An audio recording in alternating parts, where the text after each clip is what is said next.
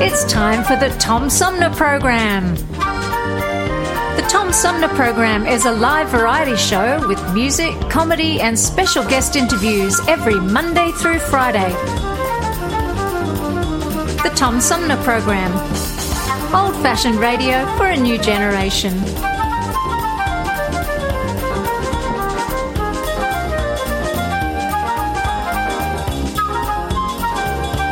Our theme music is Fruit of the Louvre, provided by Flint composer producer Howard Eddy.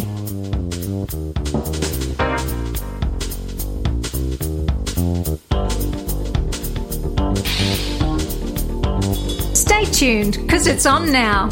Old fashioned radio for a new generation. The Tom Sumner Program. Have you lost your job and your healthcare coverage due to COVID 19? You're not alone, and Genesee Health Plan can help. I called and they provided healthcare enrollment over the phone with Medicaid, healthcare.gov, and Genesee Health Plan. They made sure I had access to doctor visits, my prescriptions, and more. Getting healthcare coverage can be confusing. You don't have to do it alone. Get help with GHP. Call 844 232 7740 or go to GeneseeHealthPlan.org. We're in this together, and together we'll get right through now, it. the COVID 19 vaccines are available to millions of Americans, and soon they will be available to everyone. This vaccine means hope. It will protect you and those you love from this dangerous and deadly disease. I want to go back to work and I want to be able to move around. To visit with Michelle's mom, to hug her and see her on her birthday. You know, what I'm really looking forward to is going to opening day in Texas Ranger Stadium with a full stadium. We've lost enough people and we've suffered enough damage. In order to get rid of this pandemic, it's important for our fellow citizens to get vaccinated. I'm getting vaccinated because we want this pandemic to end as soon as possible. So we urge you to get vaccinated when it's available to you. So roll up your sleeve and do your part. This is our shot. Now it's up to you.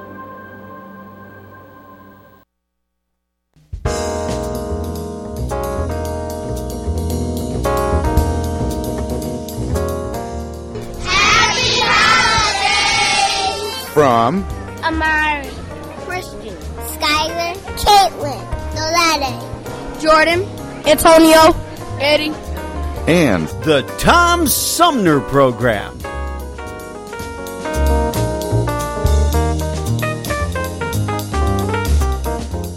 Hi, I'm U.S. Senator Debbie Stabenow, and I'm listening to the Tom Sumner Show. Hey, good morning, everybody. Welcome to the show. I'm Tom Sumner. We got a good one in store today. Um, an interesting one, to be sure. We're going to be uh, kind of all over the place, starting, uh, well, in the third half of our three hour tour. We're going to talk with um, New York Times best-selling cookbook author Mark Scarborough, but about a very, very different project. He's got a, a new memoir called Bookmarked How the Great Works of Western Literature Effed Up My Life. It's really called that. Anyway, we'll be talking with uh, Mark during the third half of our three hour tour. In the middle, the second hour, we're going to talk with, uh, and this was is also somewhat of a memoir, uh, but an interesting story to be sure, called "American Time Bomb." Attica Sam Melville and a son's an- uh, search for answers, and it has its roots in the um, uh, turbulent uh, 1960s, and we'll get into all that. But first, we're going to start this hour with uh, a look back even further than that. Uh, my guest this hour is um, a best selling writer of history and historical fiction after. Many years as a trial and appellate lawyer. His new book is uh, called The New Land, and he joins me by phone. His name is David O. Stewart. David, welcome to the show. Thanks very much for having me. Um, David, I can't help asking a little bit because so much of uh, uh, your historical writing uh, revolves around the founding of uh, of America or or the United States. Um, is is this story kind of a prequel to that? It, it, works a little that way. Uh, my uh, it, it's the story is really inspired by my mother's family, uh, which did come over relatively early. I have lots of ancestors who showed up very late, but these folks arrived in the 1750s. Um, I haven't looked at that period so much, although I did have to in my recent book on George Washington, because uh, I thought his early years were very important to his growth. Uh, so, you know, there's history is a continuum. You know, wherever you start, it turns out you got to go back and and pick up some of the things to explain how people got where they got. So you, you know, you, you you just dive in where it feels like the the story is going to comfortably start. And, and I was going to ask if if um, if when you're if you're writing history, if there's you know what what happens that makes you say, hmm, I'll go back even further. what is it that's that attracted you to writing historic novels? Well, the first novels I did were uh, sort of a little bit what if novels, uh, looking at unexplained moments in history. One was the John Wilkes Booth conspiracy, another was an episode in Babe Ruth's career. A third involved the Paris Peace Conference in 1919, and things that are not well explained. And I thought they were fascinating and could maybe explain them, but you know they aren't well explained because there aren't good records about it. So you have to be willing to make it up, and that means a novel. That, that's fiction. Um, and that was great fun. Uh, they're the Deception books. The first one's the Lincoln Deception. But for this one, uh, one which is the beginning of uh, a trilogy, also, uh, it was the stories that, frankly, my mother told me more than 60 years ago, and they were they captured my imagination. I was a history mad kid, and I needed to explore them as best I could in terms of records, which I did. But you know, so much of history happens not in the records. You know, what people were thinking, what they really said, you know, the kinds of pain that they really felt. You know, most people don't write it down, or if they wrote it down, it doesn't survive. So that's where the novelist can explore those ideas and those feelings uh, in, in a way that it, I find very satisfying. So that, that's what I was trying to do here. The facts of the what my ancestors went through are sort of the guardrails that you know sort of show where the story is going. But so much of it is really uh, at, uh, from my imagination, from trying to come up with what that world was like and what it would have felt like and smelled like and tasted like. You know, it's such a great way to look at history, David, because so often history is taught through names, dates, places, and it's it's kind of dry. It's when you dig in and try to explore the stories where history really comes to life and, and where it has any real meaning for people now. Yeah, I, I couldn't agree more. I think a, a real flaw in historical teaching is making people memorize dates and, you know, the four four causes of the Civil War or whatever you need to know some of that, but what you really what captures people is the story. You know what was happening to the, happening to these people, and you know something that's I've felt very much is, you know we we have all these fantasy novels and science fiction novels that create new worlds, and and they can be great, but you know that and this is not a new thought with me, but you know the past is a foreign country. Uh, we, we can't be there. We, we have to imagine it.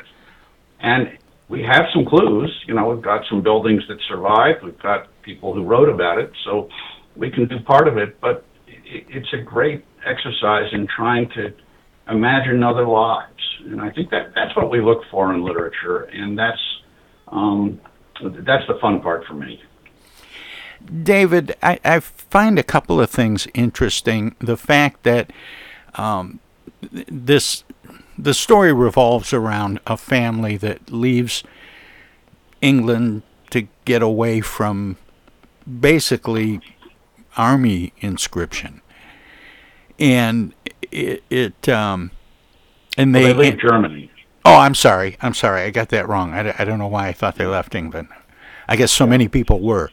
Um, but it, it um, yeah, because it was about serving with the Hessian army and so on. Exactly. And they end up in Maine before it was even Maine. Why that location? And th- there's and there's another element too, because they get here and find war anyway.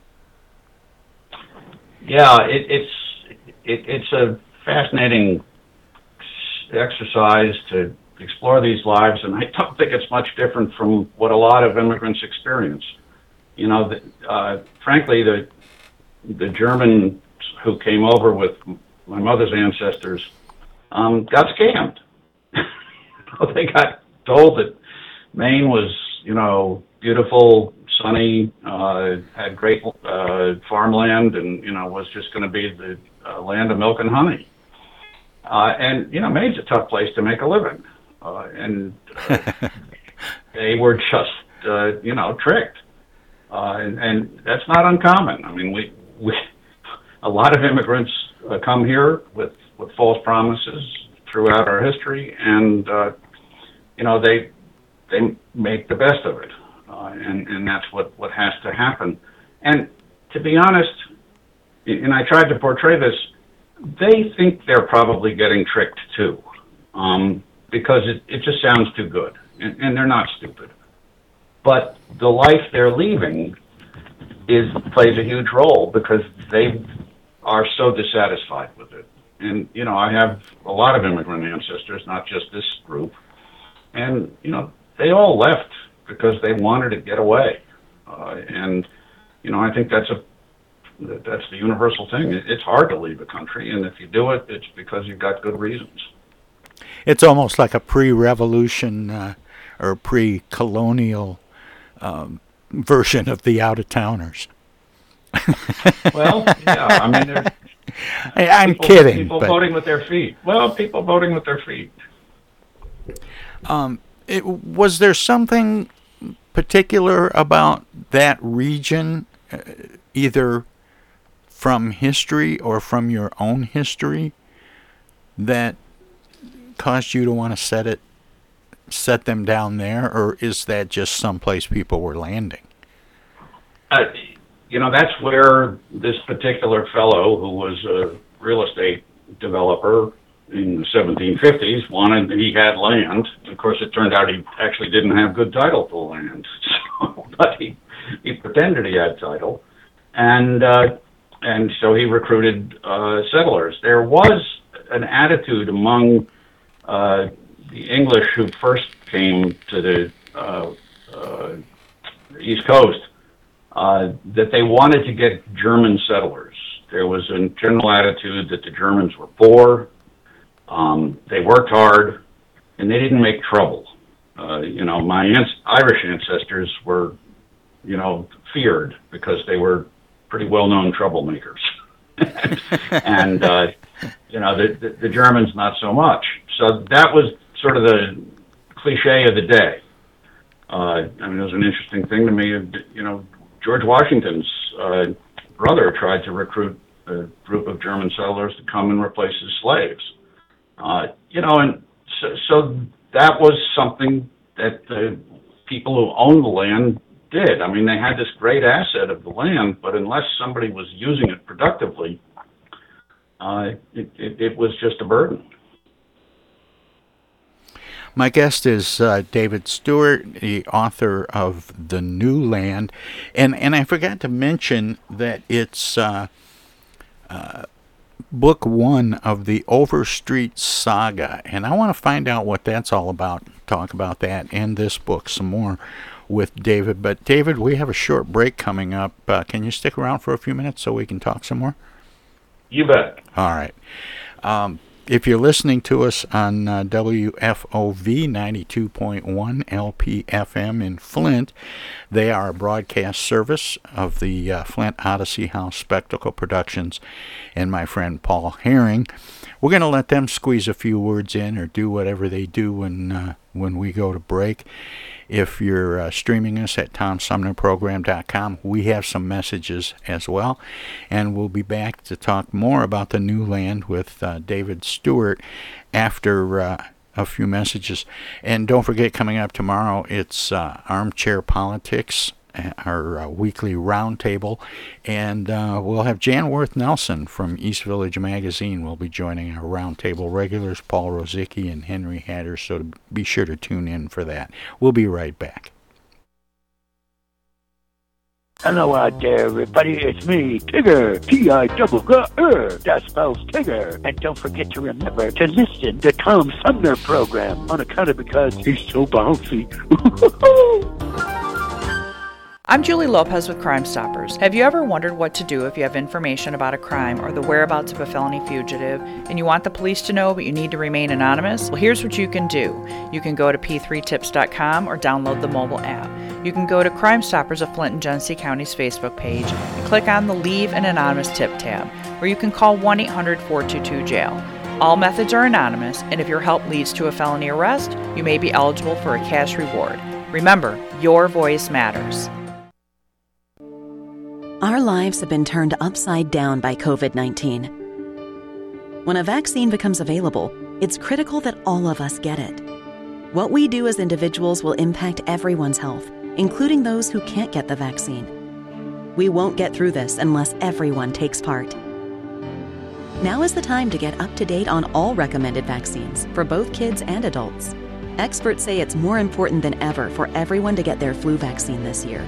And if you're older, you should get both the flu and pneumonia vaccines, since both illnesses can make COVID 19 even worse. Vaccines are available at a lot of convenient places, so be an example for friends and loved ones and encourage them to get vaccinated too. We all want to reunite, travel, and get back to school and work. But that means we all need to get on board. This is the time to do what's right for each other. Get vaccinated. It's our best shot.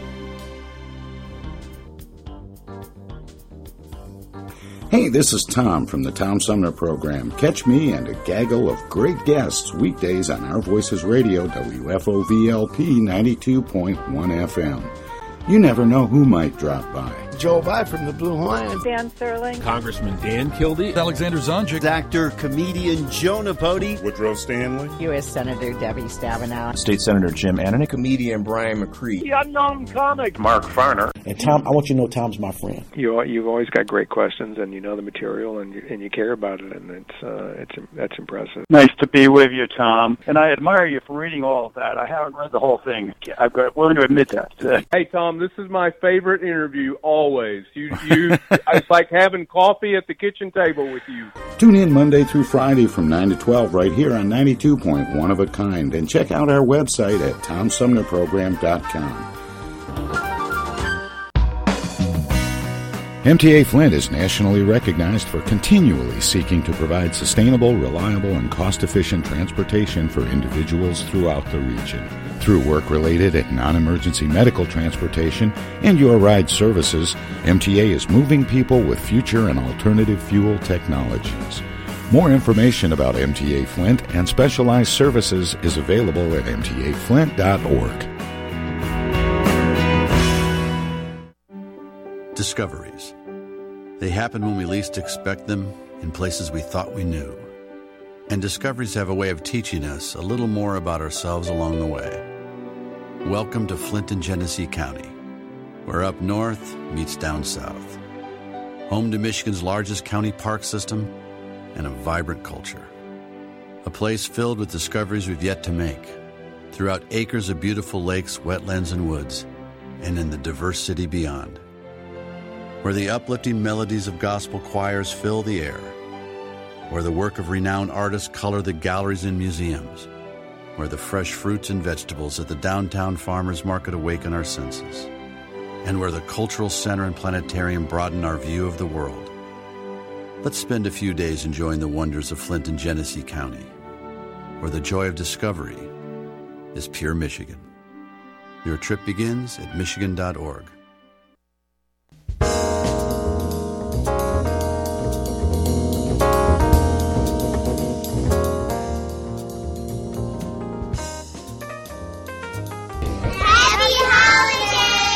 From Alicia, Elena, Gabriella, Erica. and the Tom Sumner Program.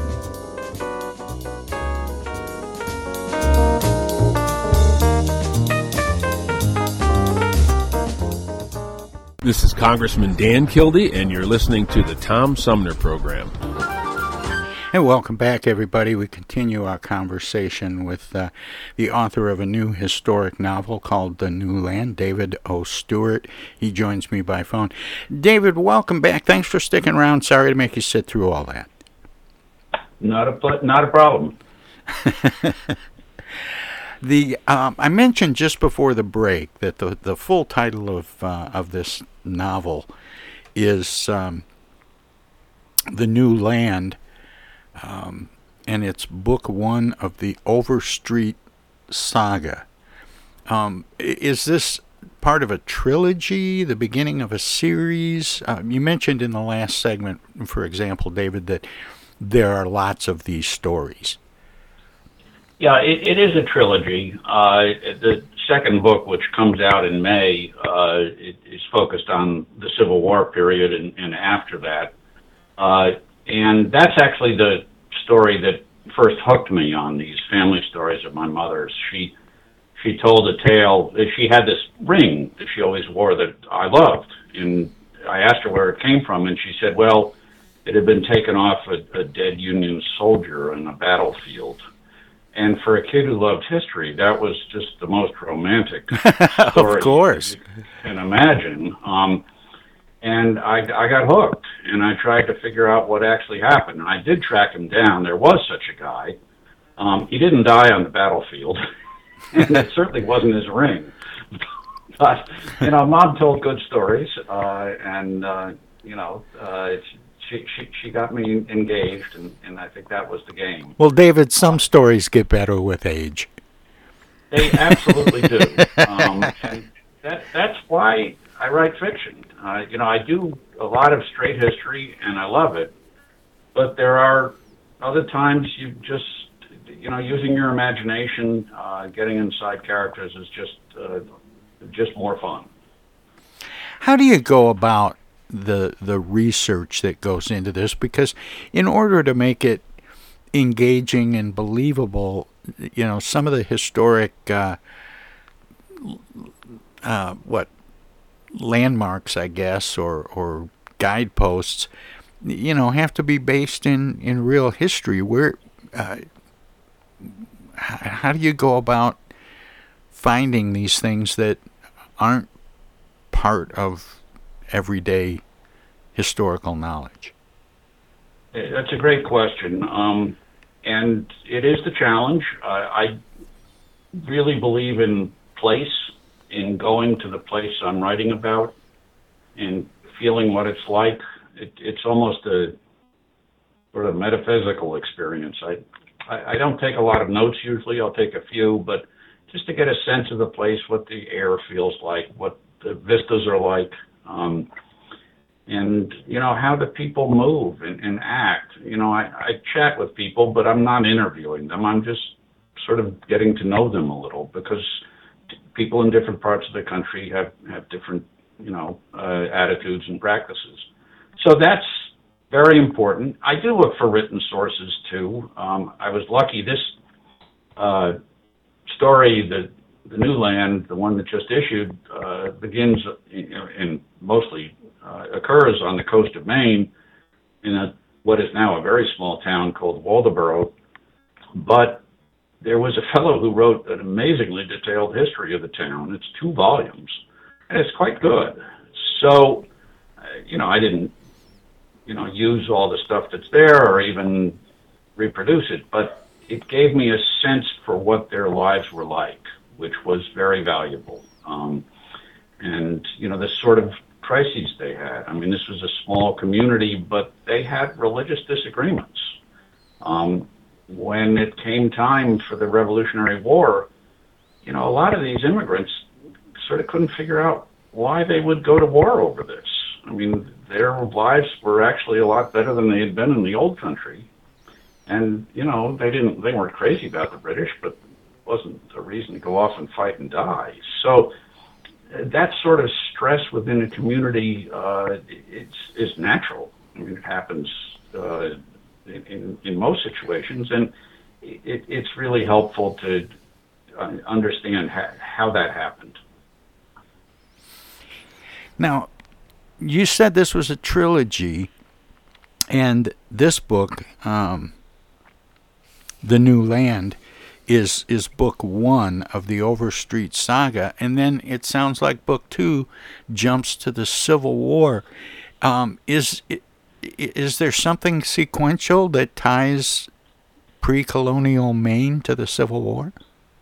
Uh, it's just members of the family.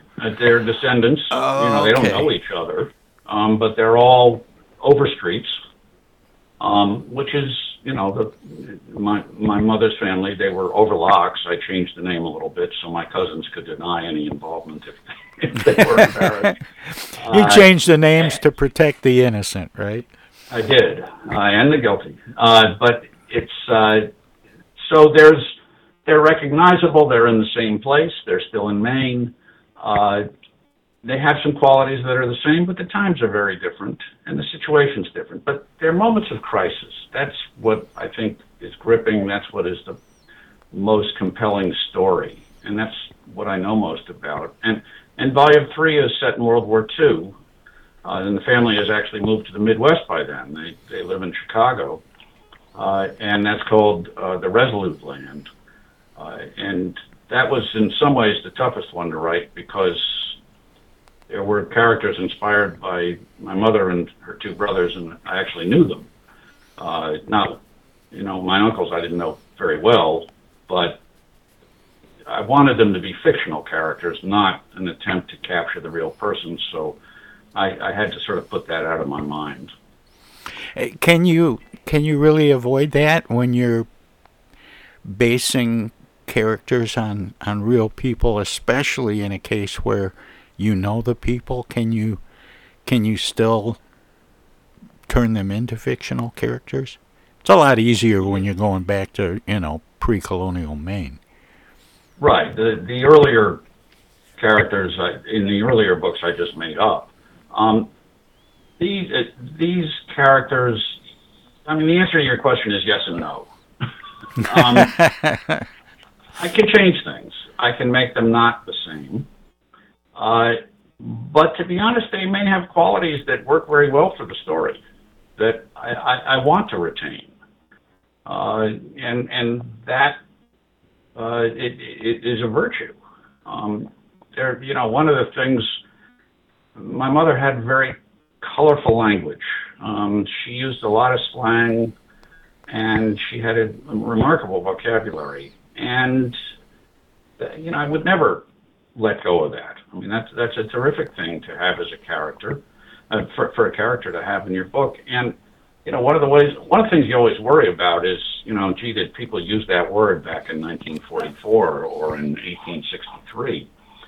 And there are ways to try to figure that out. But for the World War II sequence, I could just try to imagine my mother saying it. If I if I could imagine her saying it, then it was okay.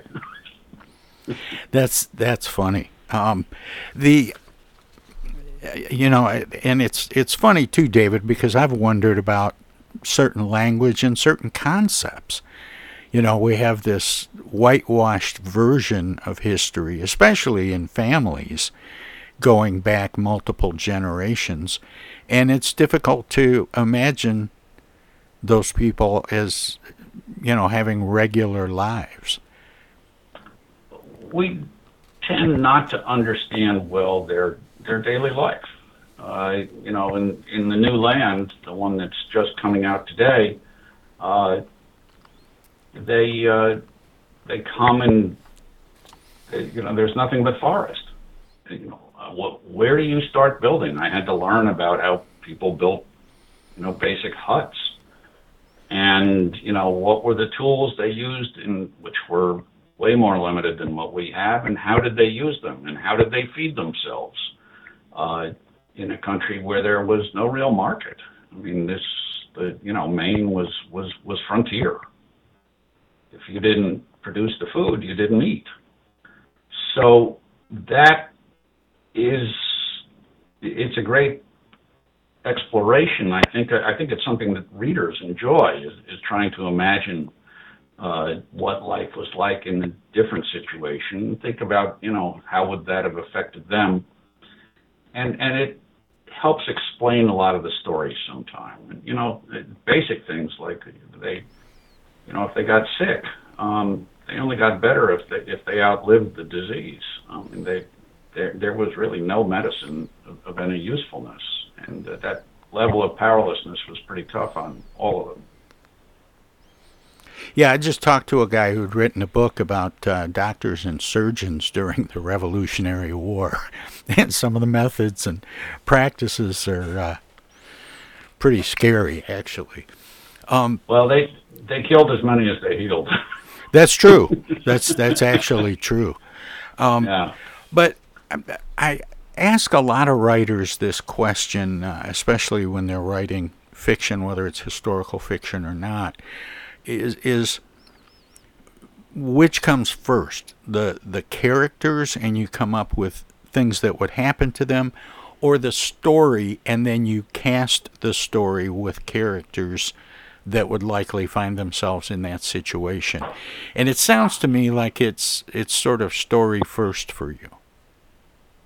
I, I think it is. I, I in this instance and frankly in the first three novels i did the deception books I, I had a notion of what the story would be, and I, I did think of characters who were uh, inspired by historical figures. And then I had to dig deeper because we, you know, a, a, a character in a novel needs an interior life, needs to have emotions and disappointments and triumphs and uh, stresses and you know we, we don't have that about most historical characters, except for the most confessional writers of diaries. And and so that's where you fill in the blanks, and you can figure this out. I mean, my principal character in the New Land is a soldier, and he's been trained as a soldier. Well, there are certain qualities of a soldier, and he was someone who had served for some time. Um, there are qualities of a soldier you would expect. Uh, he can surprise you in a circumstance, and that's great. But there are also ways in which you can, you know, you would expect him to be uh, disciplined, uh, have an instinct to being methodical, uh, and have a problem possibly controlling his temper at times. What is it about this family, especially starting with the, with this first book, The New Land. What is it about this family that you think will resonate with contemporary readers? You know, I think it's honestly the aspirations and, and the hardships, you know, the the loss and the, and the triumphs. I mean, it is an immigrant story, and that is the American story. I mean, there. I mean, when I was trying to figure out what really happened when I was still a boy, I mean, I understood that everybody in this country, except for the uh, Indian tribes, came from somewhere else.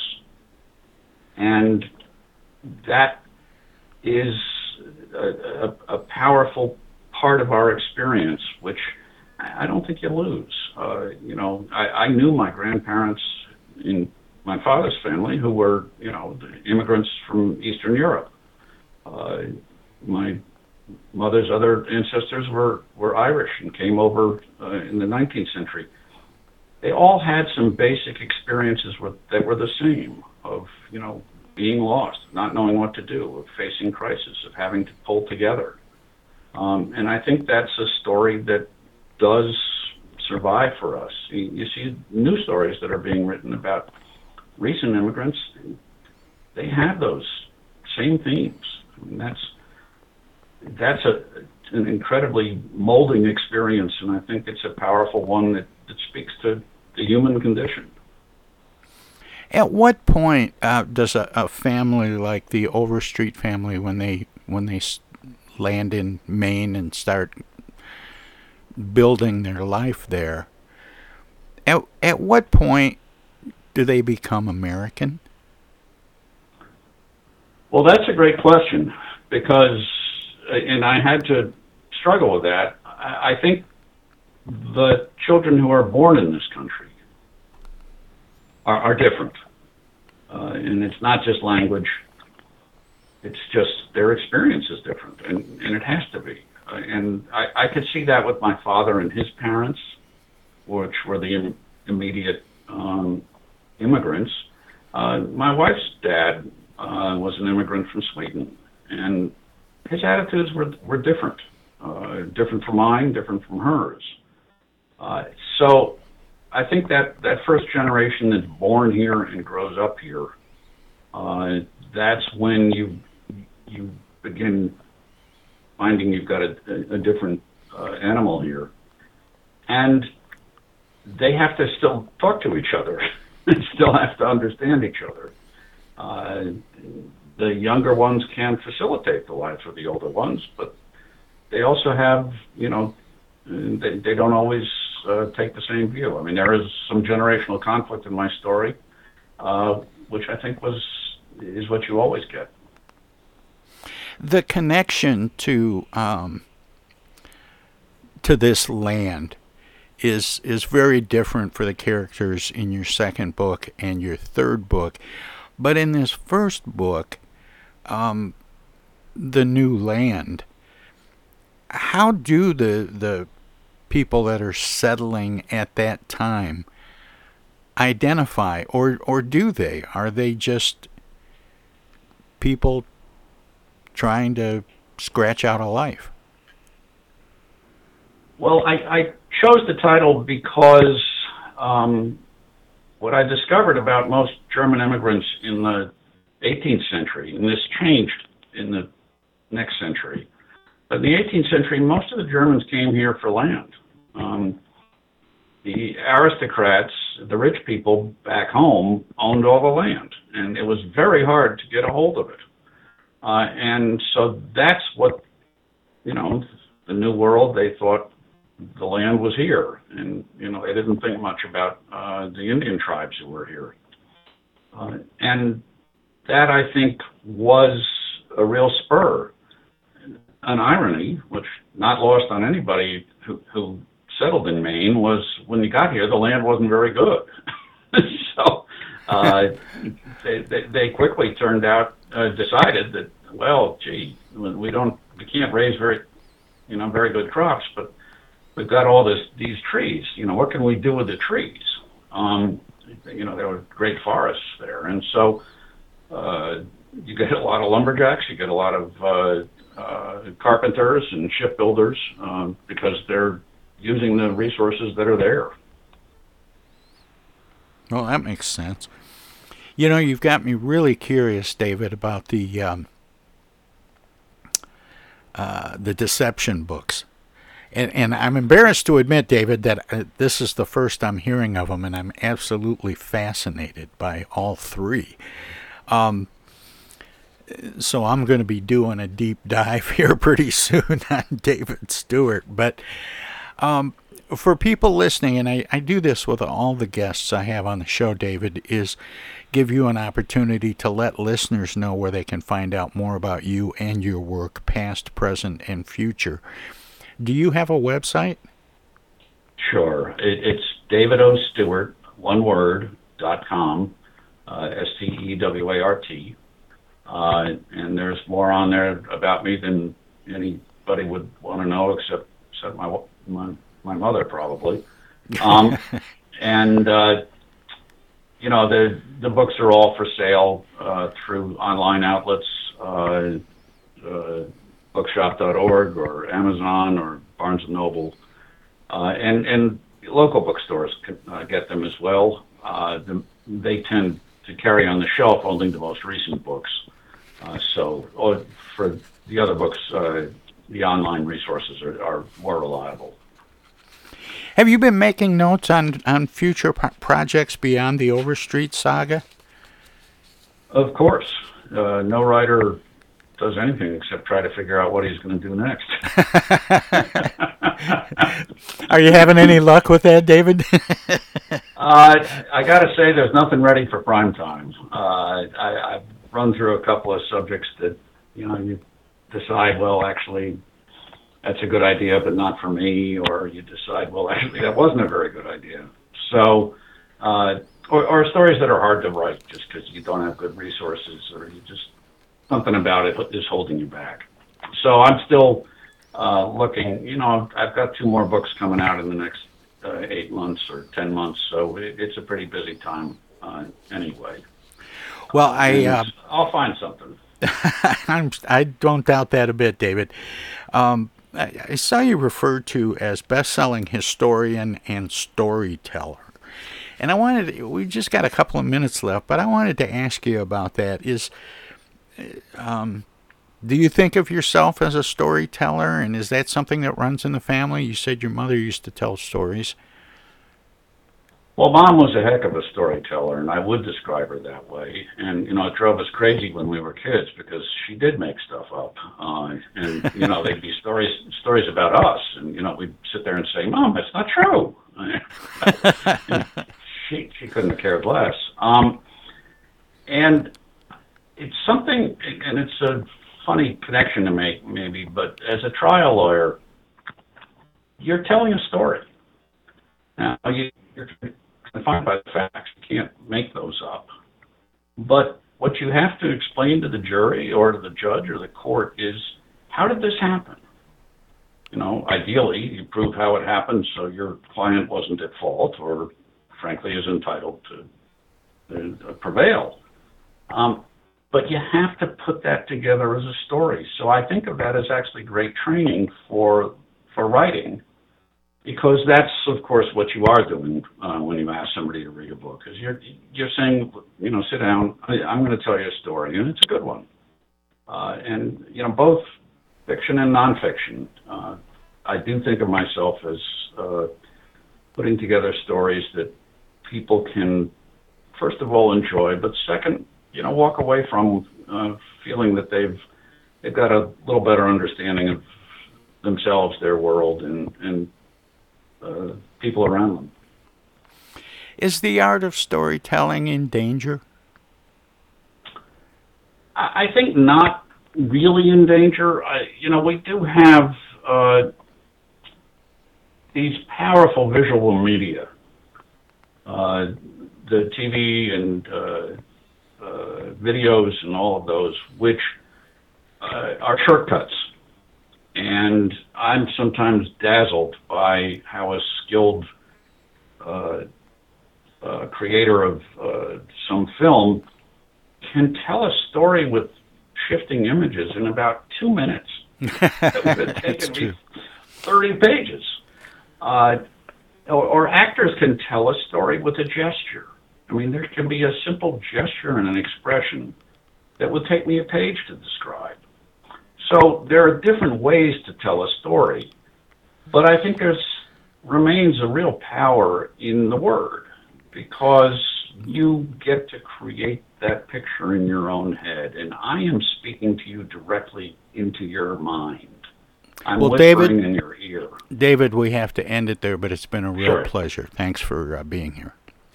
Thanks Hi, this is Joe By from the Blue Lions, and you're listening to the Tom Sumner Program. While we've been staying safe at home, scientists have been on a journey. The destination? A COVID 19 vaccine. This journey began decades ago with research into other coronaviruses. Scientists built from there with months of research and development, cooperation with other experts worldwide, and clinical trials on tens of thousands of volunteers of diverse race, age, and health status. They arrived at a safe, effective vaccine, and hundreds of thousands in Michigan have already been vaccinated.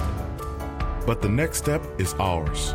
We need to get the vaccine when we can, keep wearing masks correctly, and taking precautions until we reach our destination. freedom from COVID 19, and getting back to the lives we love.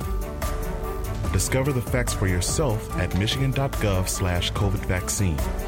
A message from the Michigan Department of Health and Human Services.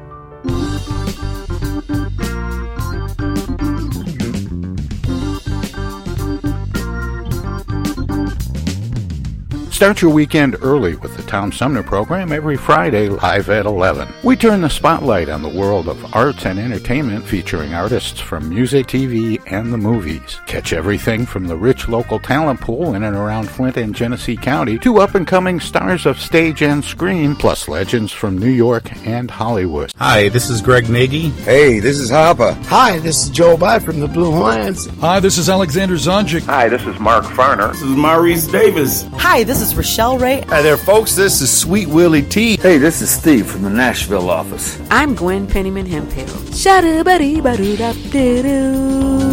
Start your weekend right. Go to 11 Fridays on the Tom Sumner program.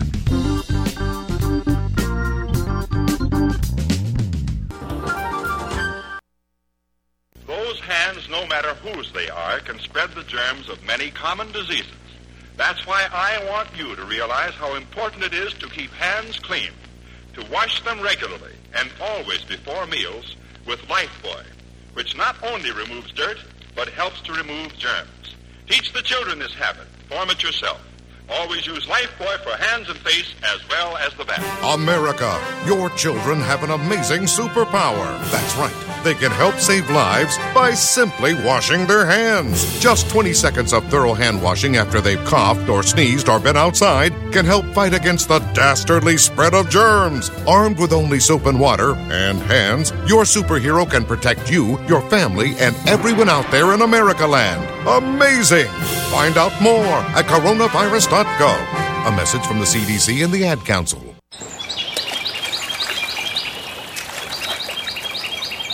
Imagine a journey down a picturesque river. Imagine your Flint River, 142 miles of recreation, natural beauty, and precious resources.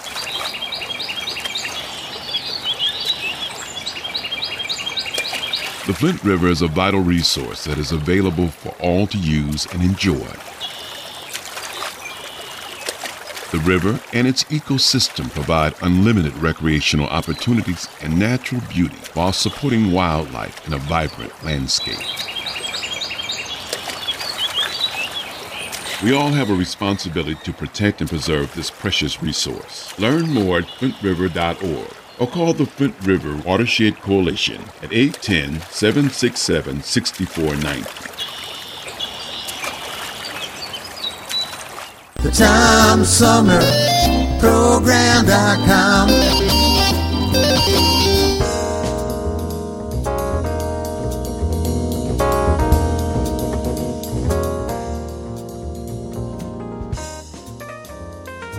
Happy holidays! From and the Tom Sumner Program.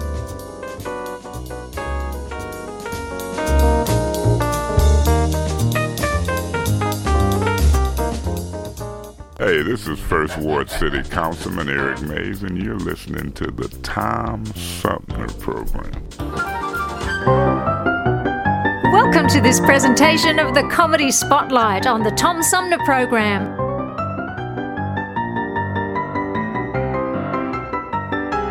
Now, in order for you to understand what I'm going to do next, I have to go way back and speak about my great grandfather, whom we traced back to Marie Antoinette. As a matter of fact, my great grandmother traced him back there a couple of times. but he was partly responsible for the birth of my grandfather. He thought. My grandfather was born in Denmark. He was Danish after his mother and Swedish after a friend of his father's. He was one of the great inventors of his time. He invented the burglar alarm, which unfortunately was stolen from him.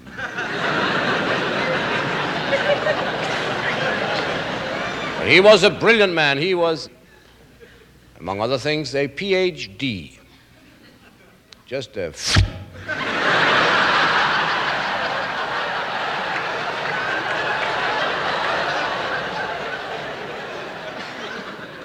so was his wife. However, besides being a brilliant, he also was a great chemist. He was the one who invented the cure for which there was no disease in those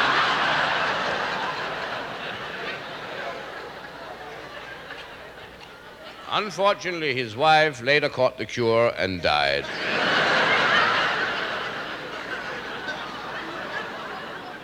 he was a strange personality. He always experimented with something. Once he, um, he crossed an Idaho potato with a sponge. Imagine that silly idea. It tasted horrible but it sure held a lot of gravy.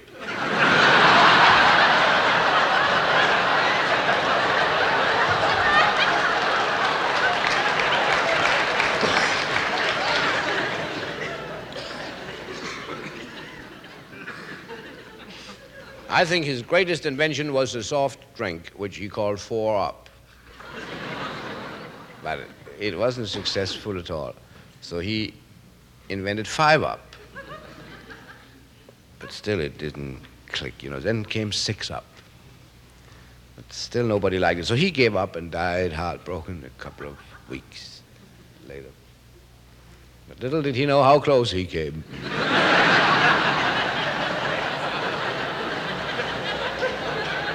then I was born, and when that happened, my parents were, well, they were not poor, but they didn't have any money. So I was actually born at home. And when my mother saw me, she was taken to the hospital.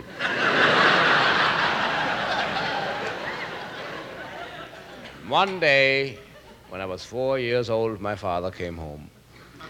And he found me in the living room in front of a roaring fire, which made him very angry because we didn't have a fireplace.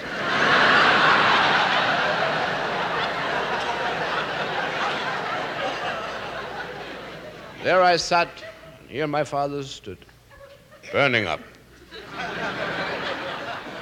He pointed at me. See, my father was left handed. He always pointed this way. I was sitting on the other side. So my father said, Borger. He didn't know my first name. See, in my father's family, we had a little trouble up here in the head. My father was all right, but his two brothers, my male uncles. no, in Denmark, we always distinguish, you know.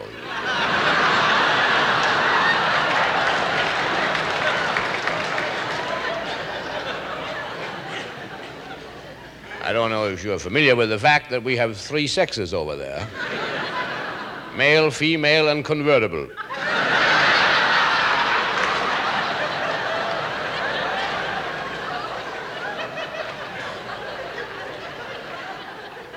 matter of fact, I was supposed to have been back to Denmark this summer. But I ain't going.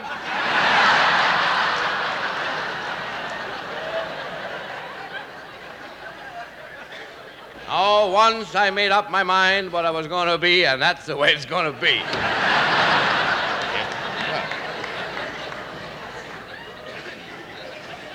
what I meant to tell you before was, and this is not a joke, this is really a fact, that Two weeks ago, we celebrated my uncle's 103rd birthday. Isn't that something? Thank you very much. 103rd birthday. Unfortunately, he wasn't present.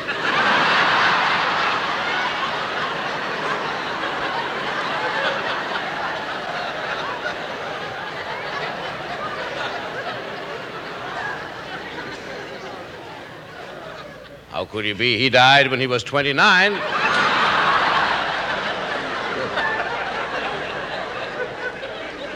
but what I meant to say was that he was the one who went crazy. And his mother used to say that he went crazy because he never got the woman he loved. And that's a lot of nonsense because his brother went just as crazy. and he got her.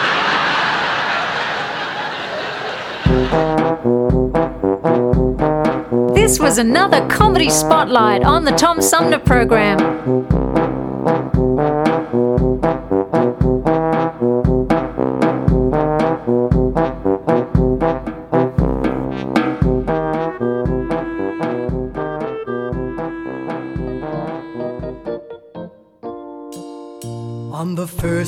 Of Christmas, my true love gave to me a partridge in a pear tree. On the second day of Christmas, my true love sent to me two turtle doves and a partridge in a pear tree.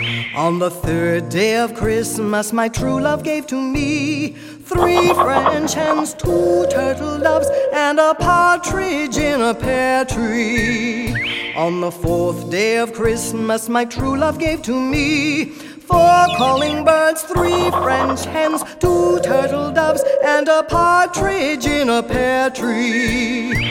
On the fifth day of Christmas, my true love gave to me five golden calling birds, three French hens, two turtle doves, and a partridge in a pear tree. On the sixth day of Christmas, my true love gave to me six geese a laying, five golden rings, four calling birds, three French hens, two turtle doves, and a partridge in a pear tree. On the seventh day of Christmas, my true love gave to me seven swans a swimming, six geese a laying, five golden rings, four calling birds, three French hens, two turtle doves, and a partridge in a pear tree. On the eighth day of Christmas, my true love gave to me eight maids a milking, seven swans a swimming, six geese a laying, five golden rings, four calling birds, three French hens, two turtle doves, and a partridge in a pear tree. On the ninth day of Christmas, my true love gave to me nine ladies waiting, eight maids a milking, seven swans a swimming, six geese a laying, five golden rings, four calling birds, three French hens, two turtle doves, and a partridge in a pear tree. On the tenth day of Christmas, my true love gave to me ten lords a leaping, nine ladies waiting, eight maids a milking, seven swans a swimming, six geese a laying, five golden four calling birds, three French hens, two turtle doves, and a partridge in a pear tree.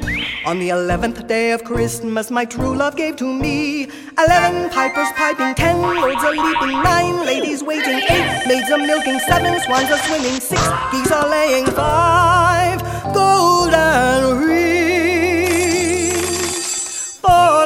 birds, three French hens, two turtle doves, and a partridge in a pear tree.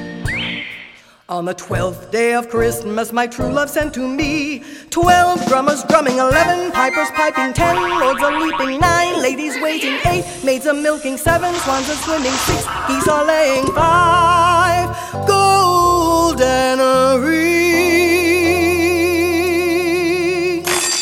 four calling birds, three French hens, two turtle doves, and a partridge in a pear tree.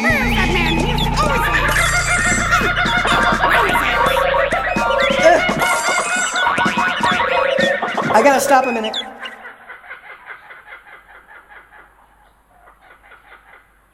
The Tom Sumner Program.com. We wish you a Merry Christmas from the Tom Sumner Show. Oh, yeah. You pilots, get off of my lawn. We're trying to do a radio show down here. It's a Tom Sumner program, don't you know? Go on. Go on, get out of here.